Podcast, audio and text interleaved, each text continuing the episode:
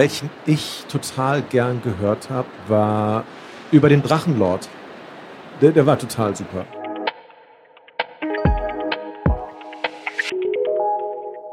Das sagt der Moderator und Autor Ralf Kaspers und weil er als Host von der Sendung mit der Maus und Wissen macht A bekannt dafür ist, gute Infos weiterzugeben, stellen wir heute seinen Podcast-Tipp vor. Ihr hört den Podcast-Podcast von Detektor FM und heute geht's um Cui Bono. Wer hat Angst vorm Drachenlord?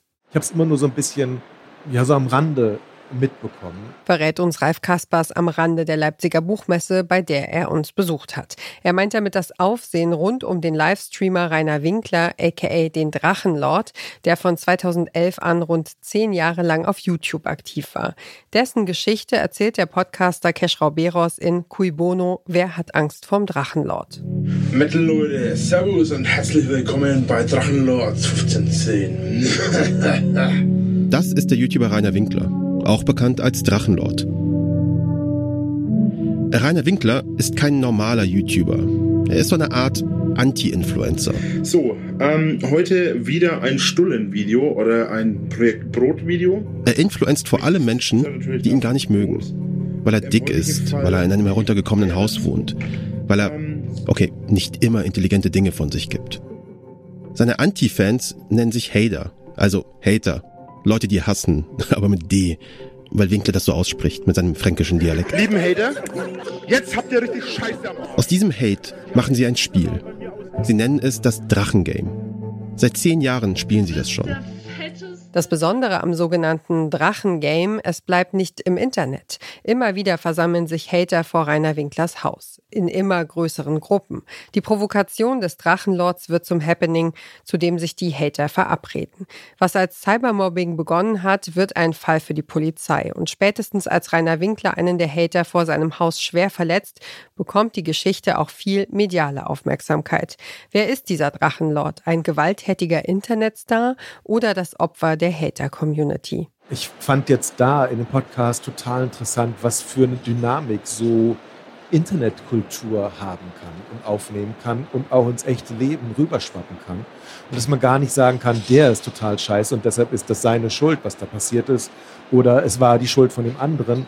Da, da, es ist so vielfältig und zwiespältig und das fand ich total spannend zu hören, das auch mal so aufgedröselt zu bekommen. Und aufgedröselt wird in dem Podcast so einiges, denn es geht um mehr als nur um Rainer Winkler und den Online-Hass, der aufs echte Leben überspringt.